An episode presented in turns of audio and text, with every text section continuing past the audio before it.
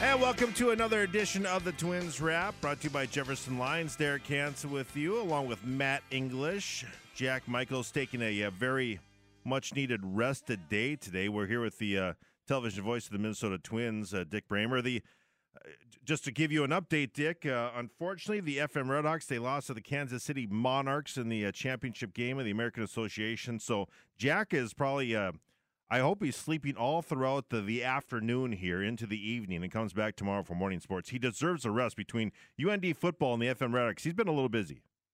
Yeah, well, uh, but nobody's going to complain, right? Because nope. it was just over a year ago. None of us were too busy, but uh, uh, I'm sure uh, you know when I get there, I'll uh, probably crash and burn like Jack for a while too.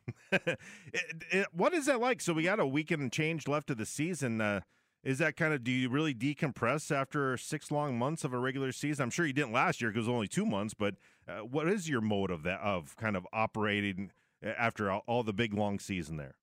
Yeah, I've told people that I, I don't even know that I enjoyed the off season last year because of everything else that was going on. It was a two month baseball season, but it just didn't it, it didn't seem possible to just relax and enjoy the off season. Nobody was vaccinated, and we had all sorts of uh, anguish uh, going on during the off season.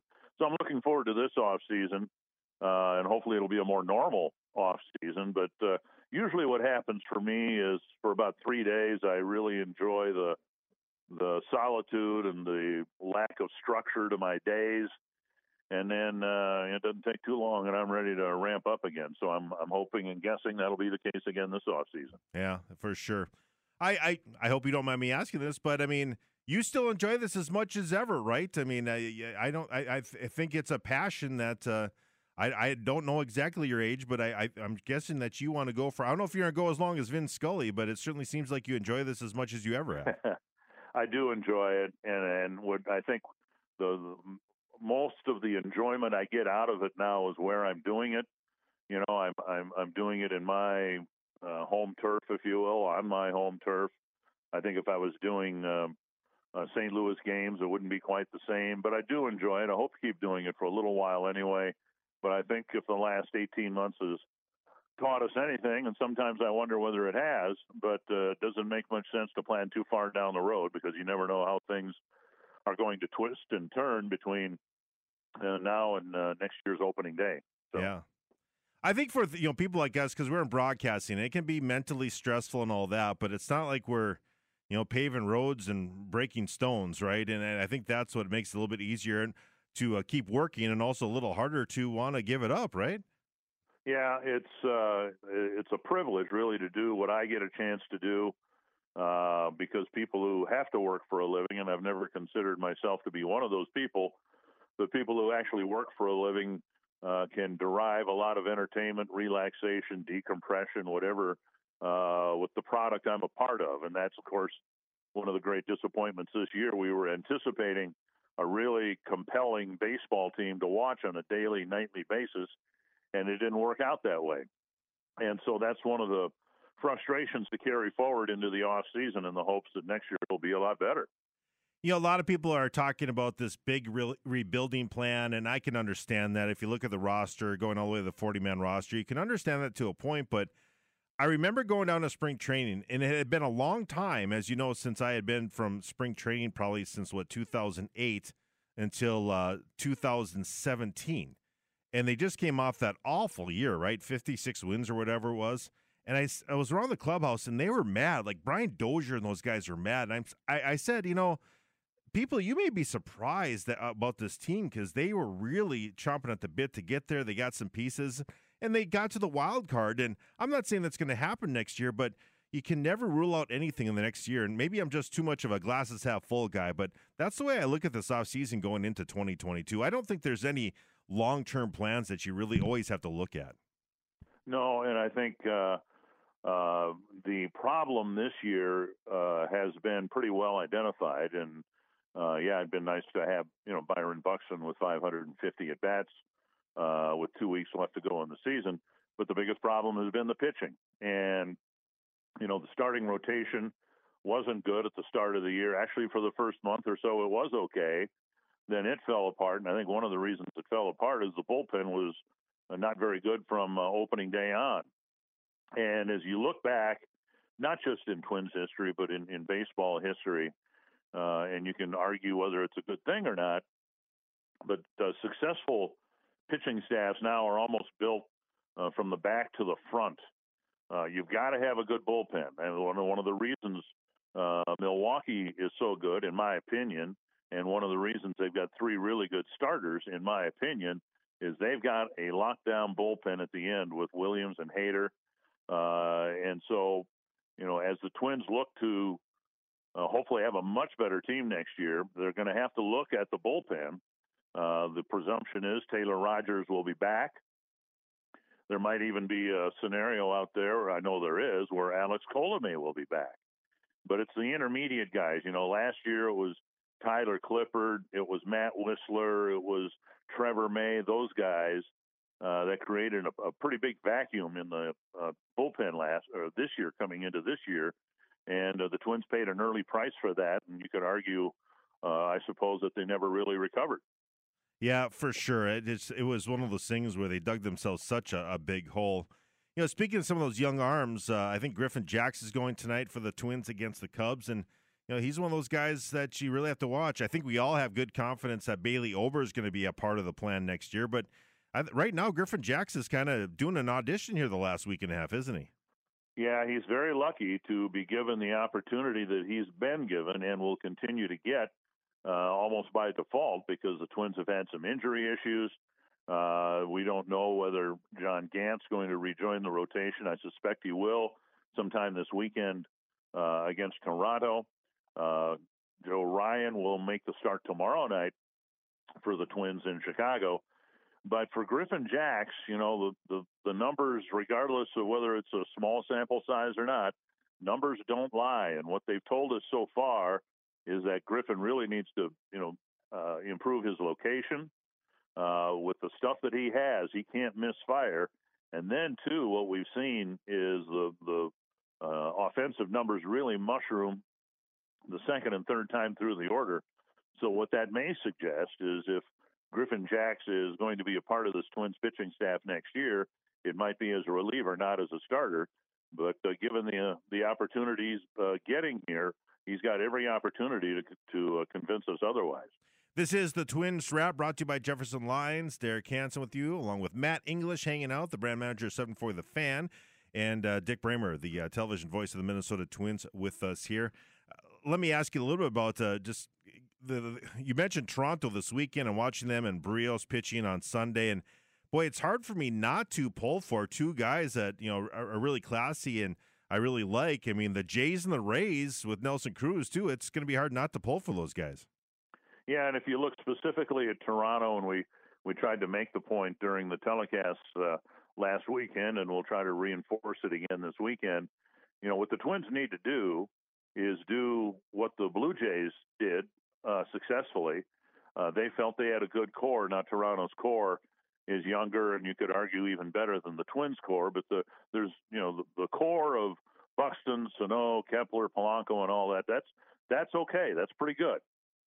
But what the Blue Jays did is they went out and found Marcus Semien and Robbie Ray, and that really bolstered not only the uh, position players with Semien hitting more than 40 home runs, but also the pitching staff. So that's the challenge for the Twins and a lot of other teams go out and find this year's, this next year's Marcus Semien and Robbie Ray, and then automatically your team will be a whole lot better. And of course, if the Jays go on and, and probably will knock the Yankees out, so that's all the better, right? yeah, they've got a chance to make sure the Yankees don't even get in the playoffs. They've got a series the last week of the year. A week from now, it'll be the Yankees at the Rogers Center for three games and uh, the uh, Blue Jays now lead the Yankees by just a half game after last night's action. But depending on how it all plays out, they'll have a chance to um, mathematically eliminate the Yankees, perhaps, if they take care of business this weekend, unless the Yankees start playing a whole lot better baseball. I think we've talked about this in years past, but uh, I'm kind of curious your take on the on the format right now. I don't mind it you know, two wild cards getting in, and you get a reward for you know, finishing off the division. I know there's been a lot of talk in LA about the fact that they might have a one game playoff after, you know, they have a potential here of winning 100 games, which doesn't seem fair if they can't get by San Francisco here. But eh, I, I guess I kind of like it that way. You do get rewarded. Maybe I'm biased to the 87 Twins team because they would have probably finished, what, fifth or sixth in the uh, American League East in 1987. But I, I, think it does give you a little reward for the uh, divisional winner. Yeah, I don't think uh, I would prefer that they don't uh, disincentivize winning the division. Yeah. Uh, if the Dodgers play a wild card game, uh, it's against the Cardinals, and you know Jon Lester you know sticks to them. Whatever ha- might happen, and they're out after one game. Well, then win the division like the Giants. They took the lead early in the season. Uh, if they hang on and win the division, uh, you know that's you know there has to be some reward for that. Uh, there'd be some irony that if the Giants won the division by a game or two over the Dodgers, because for a good part of my childhood it seemed like it was the other way around. The Dodgers would win the National League by a game or two over, you know, a really good Giants team that had Mays and Marichal and McCovey and Cepeda and all those guys. So it'll be interesting to see how it plays out. I can see baseball going to a two out of three in the wild card uh, round, though. That that I think might be might be doable. Might be something I think baseball and the collective bargaining agreement with the Players Association will be looking for additional postseason revenue. That might be the best way to do that. Dick, uh, talking about a Twins division rival, Salvador Perez hit his 50 or 46th home run last night for the Royals. Um, that broke Johnny Bench's record of, of 45 home runs in 1970 by a, a, primary catcher. 75% of his starts in the season came from the catching position. Is that a record that you ever thought would be broken? And just how impressive is that accomplishment? Well, uh, to answer both parts of your question, uh, I thought the record could be broken, but not by a Kansas City Royal. He plays half his games in what is arguably the the worst home run hitters ballpark in the American League, and he's got 46 of them now. Uh, so you know, Kansas City uh, for a while, if they they were excited if they had a 20 home run a year hitter. Well, a couple of years ago, Soler hit what 48 home runs for them, and now Perez might hit at least that many it really is remarkable what he's doing, particularly when you consider where he's doing it. Kauffman Stadium is beautiful. It's still, as they moved the fences in uh, a few years ago uh, in the gaps, but it's still not by any means a home run hitter's ballpark. But that doesn't seem to bother Sal Perez. Let me ask you a little bit about uh, the, series here against the uh, Cubs. As you know, I was in uh, Chicago in 2018, where I love the heat. Uh, even as a big guy, I like the heat, but that was unbearable. That was one of the hottest weekends I've ever lived in my life off of Lake Michigan. There was so humid. But it's kind of unfortunate that this series at Wrigley Field is in September, right? I mean, this is kind of a thing where uh, Twins fans would come flock to Wrigley Field, and the friendly confines were everyone was really nice. All the Cubs fans are nice. Uh, the Twins fans kind of got ripped off for these two games here in September. Yeah, it's it's unfortunate that a both teams are where they are in the standings. Yeah. But um, you know, I think everybody would love to uh, be a visiting team uh, at Wrigley Field for a weekend, but they do have to play weekday games too. and uh, I remember very well the weekend series you talked about a few years ago. It frankly was the most dangerous situation I've, I think I've ever been in. Uh, Bobby Wilson, the catcher, almost uh, fainted in the batter's box. Ended up walking scored a run, and afterwards said he had no memory of his trip around the bases. That's how hot it was. Uh, now Bobby was in his mid 30s at the time, but there were guys in their early to mid 20s like Rosario and Kepler who came off the field yeah. uh, with heat stroke. So it really was a dangerous situation, and uh, well, thankfully we'll have much cooler uh, autumnal type weather uh, for the two games tonight and tomorrow. I, I joked this morning, Dick, that uh, you know it's too warm when it was just too warm to even drink beer. I mean, literally, I had a beer sitting in there, and I I got sick. You know, that's how dehydrated you get so quickly with the alcohol because it was just it was unbearable. And I love the warm weather as I mentioned, but much more on the lake than I do in the in the concrete jungle of Chicago because that was like nothing I've ever experienced before. Well, and to uh, underscore your point, Kent Hrbek had a group of uh, family and friends that he uh, had out in Chicago for the weekend. And I think for the entire weekend, he stayed for about two and a half innings. Yeah. He'd go to the ballpark and sit there, and it just it was oppressively hot and humid, and it really became a health issue, not just for the players, but some of the fans too. Yep. Well, my dad and I actually left after a few innings. We went to the air condition of the uh, bar there in Wrigleyville because actually, you know, we said we spent this money to get in here. We got to see it, but boy, that was just uh, too much. But that won't be the case here for sure. Uh, tonight, Wrigley Field.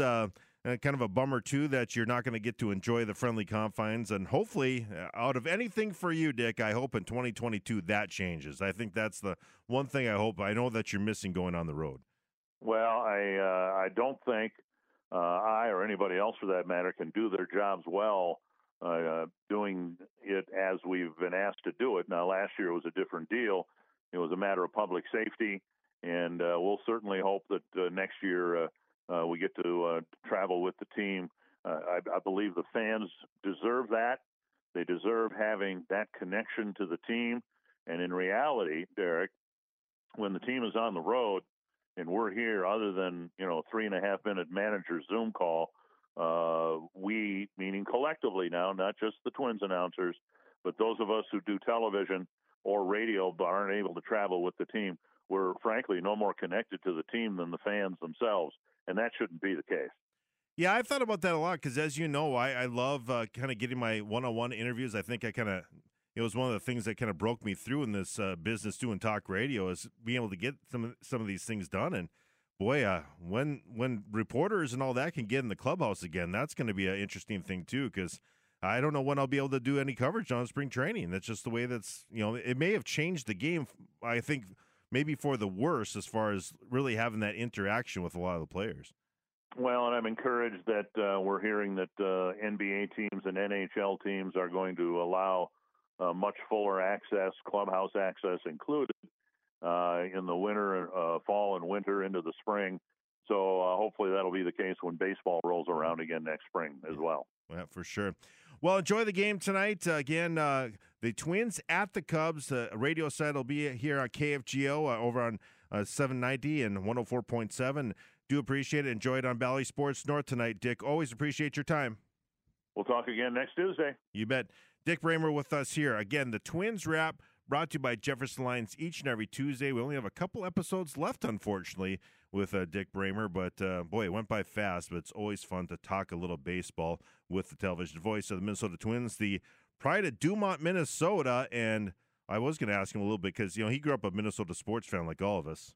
What he thought of the fiasco. Maybe next week we can ask him. Well, see how the Seahawks game goes and then maybe he can give us a little bit of insight on everything that's going to be uh you know what what he thinks of that as a Vikings fan because I th- I think he tries to talk about the, he's a Twins fan, but he doesn't say we and all that much like a lot of us do as fans because he's a broadcaster, right? That's right. Not, you have to display some level of objectivity yeah. towards, uh, even though he's not, right? but but I mean, with that Seahawks game, you know, if the Vikings